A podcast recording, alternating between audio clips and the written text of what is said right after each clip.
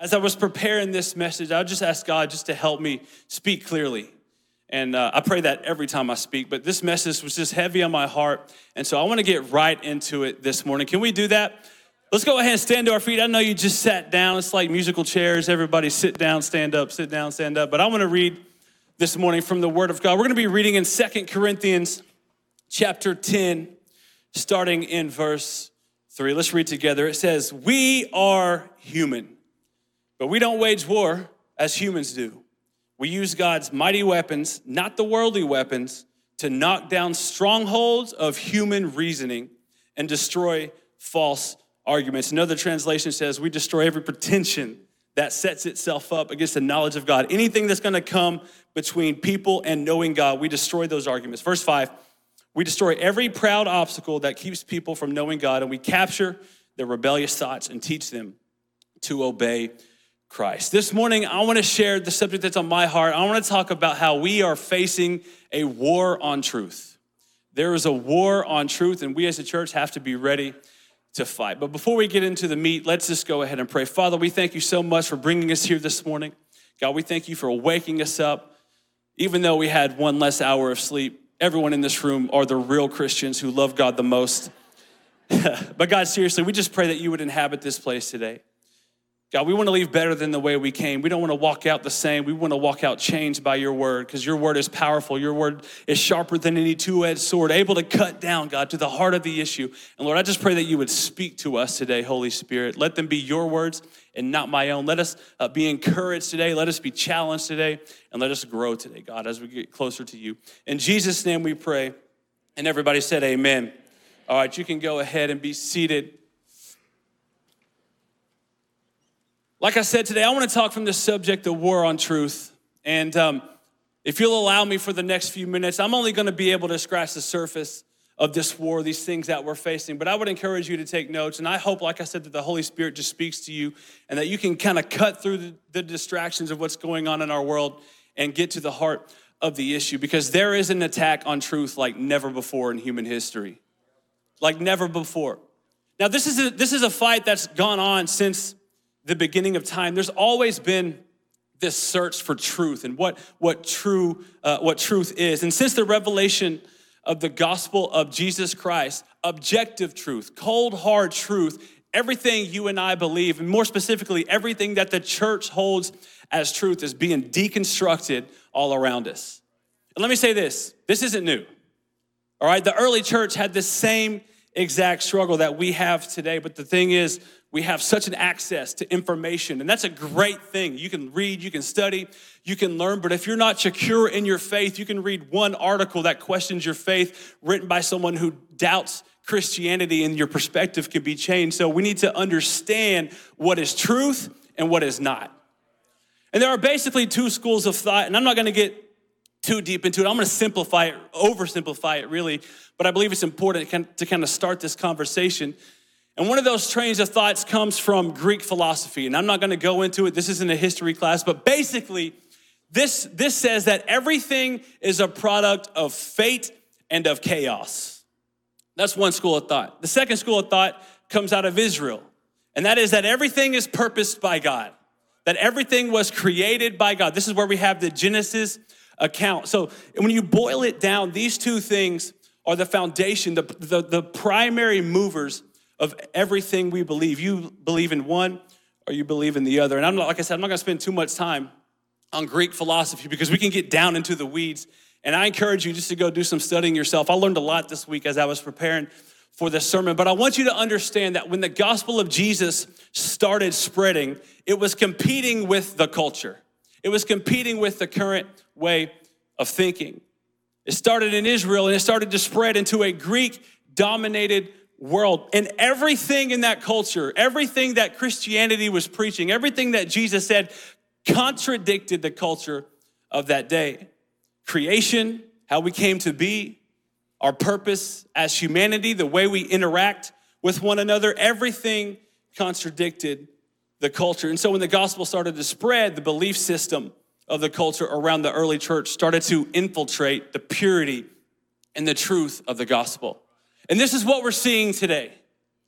There's an infiltration in Christianity called postmodernism. And I wanted to train you to be careful as you're listening and as you're watching for things. There's some things that you should take note of when people say things like Christianity is out of date. The Bible needs to be updated. You see, there's this idea that historical theology put forth by the traditions of the church is all false. Essentially, they're trying to change the meaning of Scripture. It's trying to sanitize, if you will, Christianity for the modern world. And all you have to do is open your eyes to see it. Some things to look for would be blurred lines between what's true and what's not. And objective truth is being pulled apart thread by thread. And unfortunately, Christianity is not excluded from this. You see, there's this claim that the real behavior and the purpose uh, behind the teaching of Jesus Christ became very rapidly misunderstood and misinterpreted by his followers. They're saying it's, it's like, like they like all the disciples just sat around a fire one night. Let's see how we, how can we deceive the rest of the world for all humanity, for the rest of mankind. That's what people are thinking, and and they think that truth has only been recovered or exhumed by modern scholars. In other words, what the world is saying is that the experts that are alive today know more about Jesus than those who were with them. So, why am I telling you this, church? Because you'd better be ready to defend your faith. We cannot be Christians who are illiterate when it comes to the gospel. We've got to be able to hear what is true and what is not and measure it within the framework of Scripture. And I'm trying to teach you today. This is not a condemning message. This is not a, a, you should message. This is a message for the church right now in 2022 to wake up and pay attention to what's going on in our world. And I am not saying this isn't this isn't a free pass to go out and start blasting every pastor on social media and claiming them to be a false teacher. Be careful.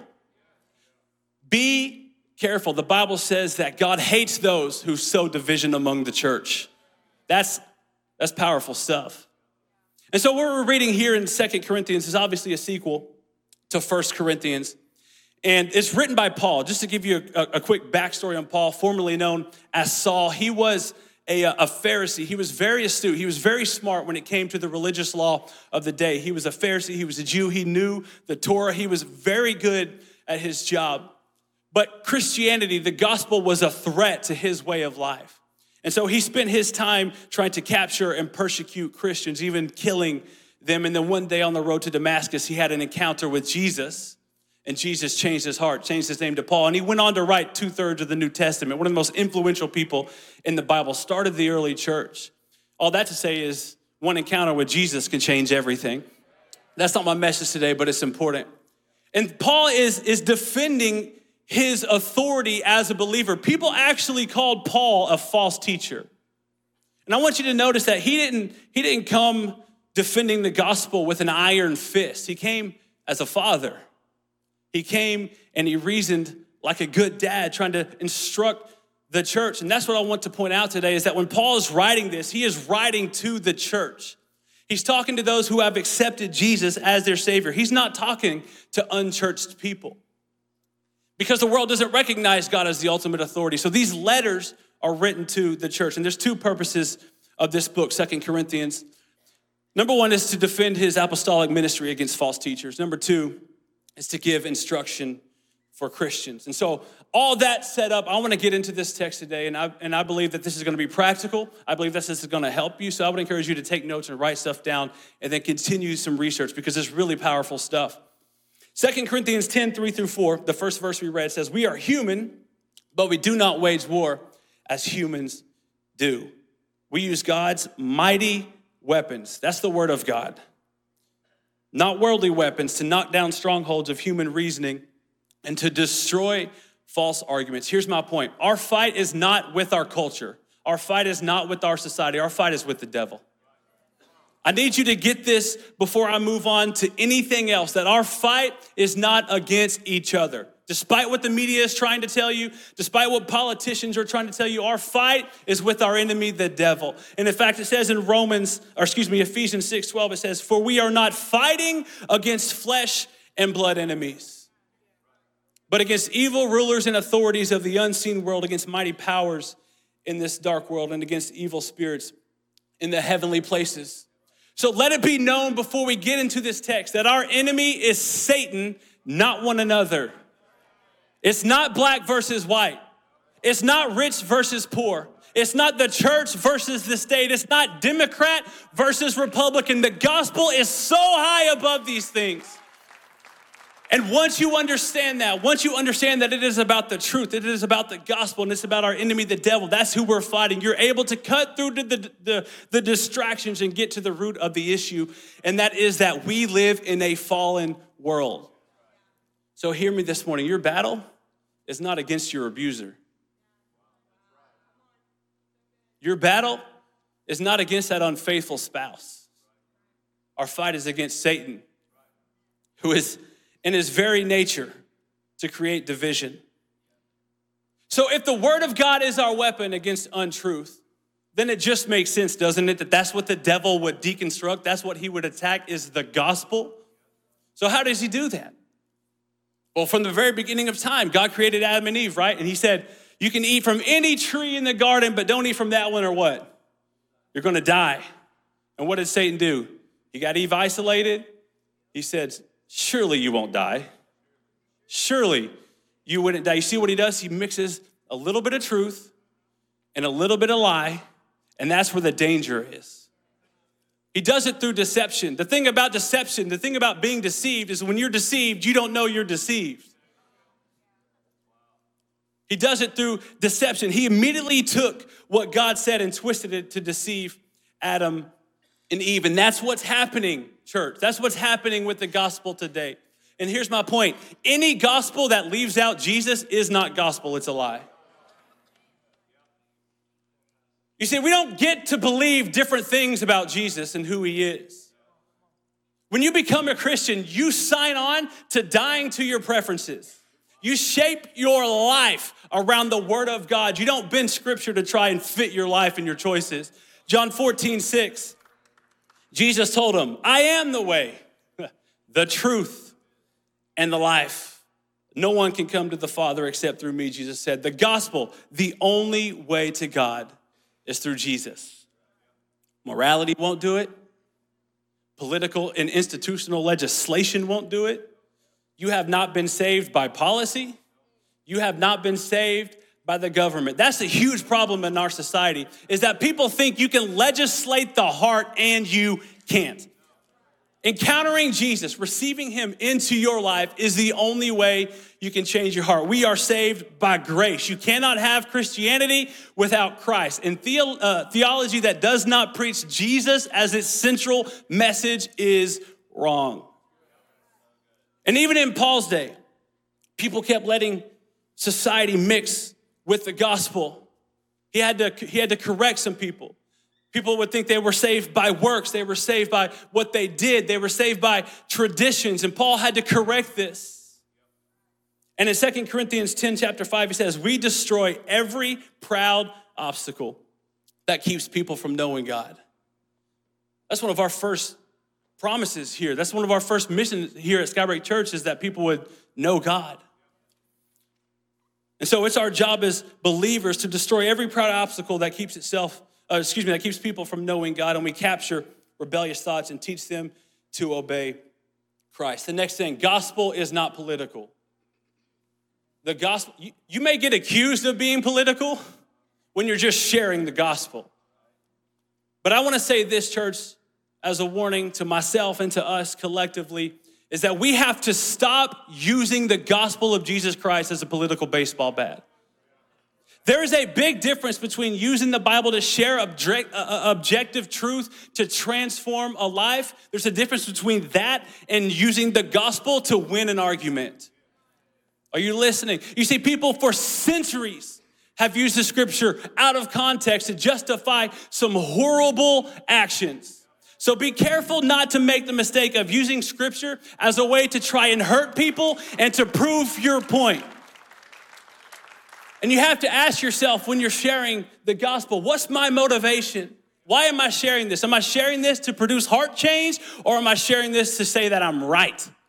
2 Timothy 3:16 says, all scripture, say all scripture, is inspired by God and is, you have to repeat that, that's okay, and is useful to teach us, thanks for listening, teach us what is true and to make us realize what is wrong in our lives.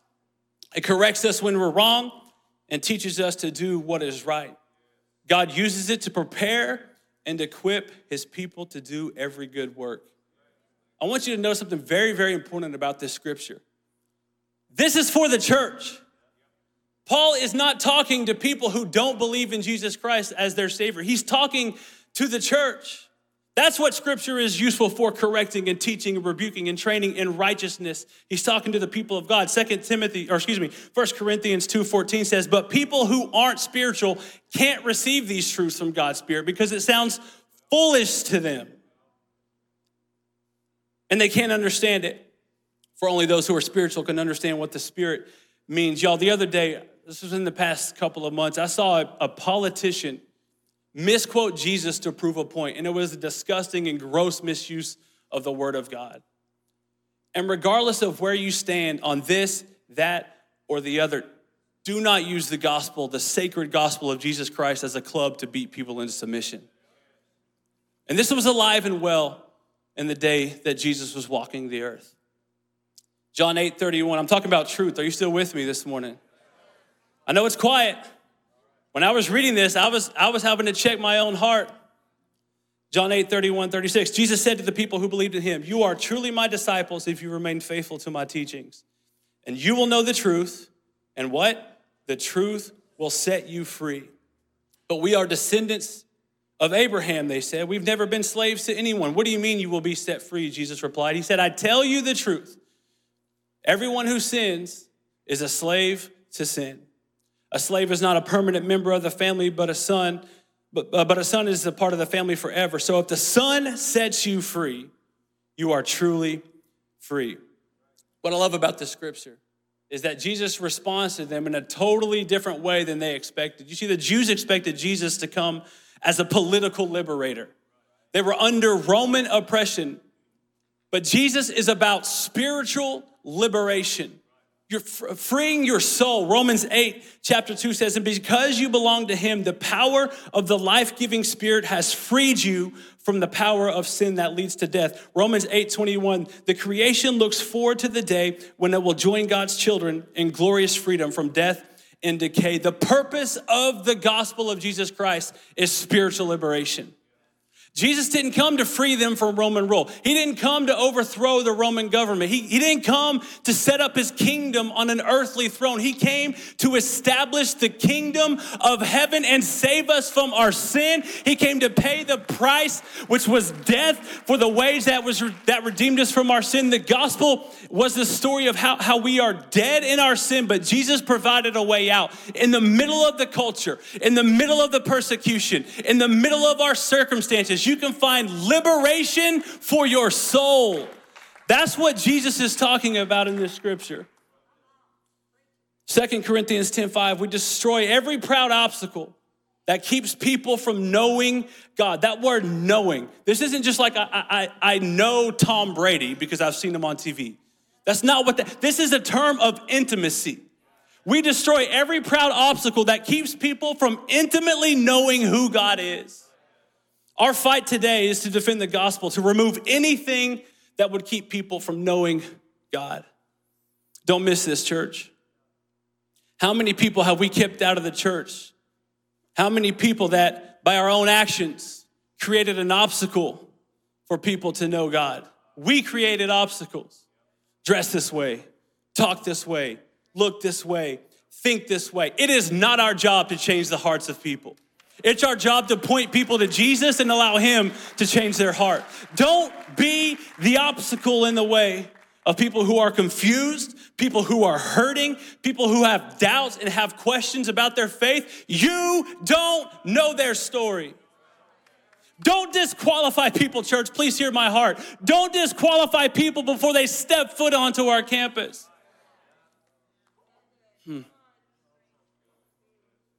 Fact check. That's a word we hear a lot, right? Promises of paradise apart from the gospel are not possible. I'm talking about discerning truth here. Are you listening? When people are motivated to make the world a paradise at all costs, be on guard. Millions of people have been killed under the guise of making the world a better place. When Jesus was hanging on the cross, there were two thieves beside him. And one of them looked at Jesus and said, Remember me. Remember me. And Jesus said in Luke 23, verse 43, Truly I tell you today, you will be with me in paradise. By the way, this is a defense of uh, against a, a works based gospel. This thief did not do anything to earn his salvation, by the way. He was hanging on the cross beside Jesus and he said, Remember me. He repented and Jesus forgave him and he was with him in heaven for eternity. So we talk about we talk about world change and we talk about making the world a better place and I get it. But it will never be a paradise this side of heaven. And it's such a delusion to say that we'll make the world a better place. I get what we mean, but we can't because for thousands of years we've tried. But you, you want to know when the world became a better place? When Jesus stepped foot onto the earth, when Jesus arrived, when grace arrived, when he provided a way out of our sin. That's when the world became a better place. And on this side of heaven, we'll never see it. I'm not saying we shouldn't try. As a matter of fact, Jesus lists the physical acts of mercy in Matthew 25 31 through 46. And I'm not going to read the scripture, but I'll tell you what he said. He said, Feed the hungry, give water to the thirsty, clothe the naked, shelter the homeless, visit the sick, visit the imprisoned, ransom the captive, bury the dead. But all of this is Christ in us. That's what the church does, not the state. Christianity never promised to make the world a paradise, not until Jesus comes back because of sin. But we are called to transform circumstances only when we have been transformed by Jesus. Pastor said this before you can feed the entire world, you can clothe the entire world, you can create world peace. But if you don't give them Jesus, you lose.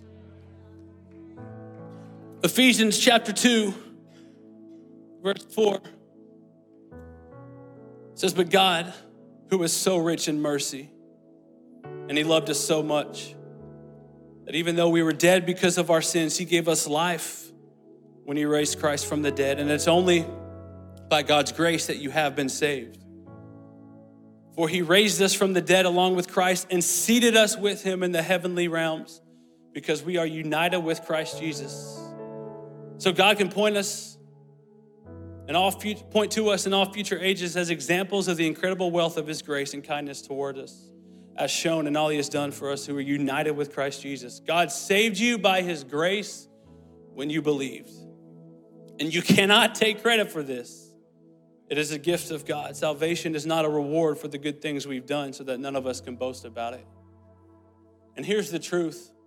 And this is one way to determine what's true and what's not. The world divides, the gospel unites. I'll say it again the world divides, the gospel unites. This is what's crazy. Is the world will divide us in the name of unity. Fill in the blanks. The world will say we exist primarily in relationship to one another, not God. But the Bible says, love the Lord your God with all your mind, with all your heart, with all your soul, with all your strength, and love your neighbor as yourself. I love God first. This is what I believe. Then I can love you. You understand the difference? Until we get this right, God help us with this. The world also believes that identity is found in your group, not in God. Be very careful. Hear me. Be very careful grouping people and limiting, limiting them to who they are based on that alone. This is a warning to the church. When you start putting people in groups and you use broad words and broad phrases. You twist up the gospel. You dehumanize people and you limit your effectiveness to witness to someone. You limit your effectiveness to witness someone when you put labels on people. People also believe that our identity is found in our experiences. Now, I'm not discounting your experience. Some of you have walked through some pretty horrible stuff, and I'm sorry.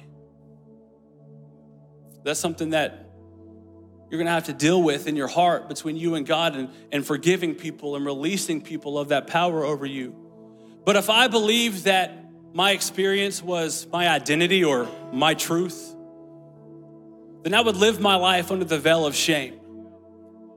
But can I, can I encourage you? This, is, this encourages me. I preach to myself when I say this, but I'm also letting you know I am not a sum of my flaws. I am not a sum of my mistakes and my shortcomings. I am redeemed by Jesus. And I'm not going to put people in groups and say that that alone is your identity. It's demonic and it's divisive. All humans are made in the image of God. And when I limit your identity to your economic status, when I limit your identity to your skin color or to your points of views or to your nationality, I completely miss the uniqueness how God created you and I shortchange you. I'm talking about truth, church. Be mindful of it when you turn on the news. Be mindful of it when you pick up social media. Our basic problem is not against one another. Our basic problem is rebellion against God, and we are redeemed by the blood of Jesus Christ. And our purpose is to love God and to live for Him. So be a diligent Christian. Study the Word of God. Do research. Be able to prove the things you believe in. Now, there's faith and be careful what you're reading. But stick with the gospel. It's the fix for all of it. We have issues, but the gospel is the fix. Don't let culture pit us against one another. And, and, and please, please, church, don't buy into the lie that we're all enemies. Because the gospel says that we have been reconciled to Christ and we have been reconciled to one another.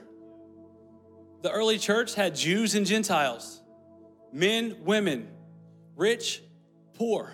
Why? What united them? Jesus. Jesus united them. So, how do we proceed? How do we bring unity? Number one, acknowledge and fight for truth. Acknowledge and fight for truth. We got to love people where they're at, even when we disagree with them. Because, like I said before, it's not my job.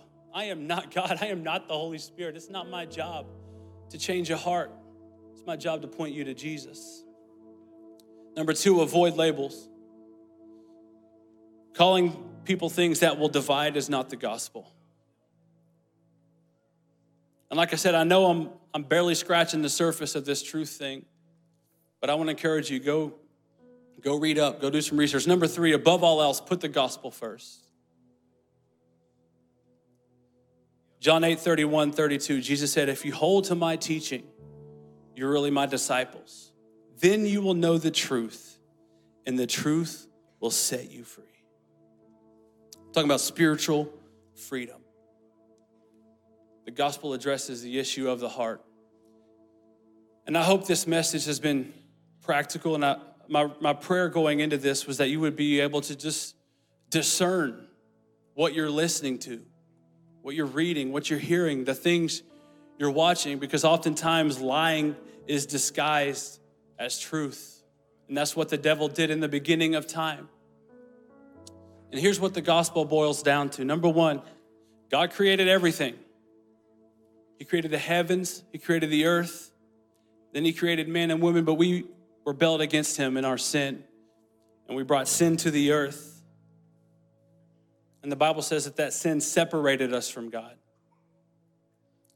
That sin separated us from God because He's holy, He's perfect, He can't be near sin. So He loved us so much. He wanted a relationship with you so bad that He provided a way out. He provided a way of reconciliation. And it's His one and only Son, John 3 16. For God so loved the world that if you would just believe in him, you would not perish but have everlasting life.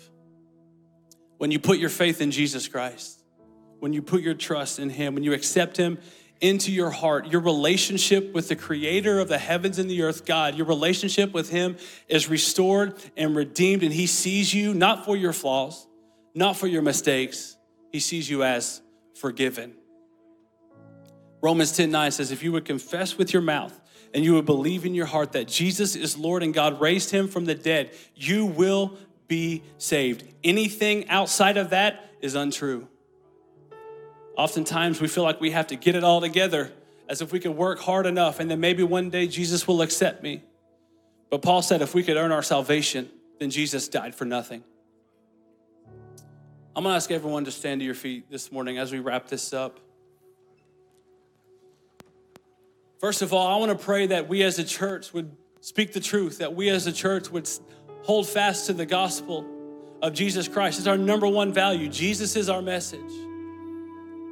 So, Father God, I thank you for every person under the sound of my voice, whether here in the room or online. God, help us to discern what is true. God, I pray that we as a church would be a unifier, that we would use the gospel as our framework, Jesus, that we would see people through your lens, God. God, we've never met a person that you're not crazy about. We've never met a person that you're not madly in love with. And so, God, I pray that you would help us to see people the way you see them. God, I pray that Skybreak Church would be a beacon of hope, not only to our community, but to the world. That people could see what's going on in Skybreak Church and they could see the unity and they could see everything that's happening in our church. And God, it would point to who you are. We don't do this for our benefit, we don't do this for our glory, God. We do it because it's the reflection of who you are. And so, God, help us to discern what is true. Help us to discern what is right and what is wrong, and help us to hold fast, uh, fast to the gospel of Jesus Christ. Now, Father, I pray for the people right now who don't have a relationship with you.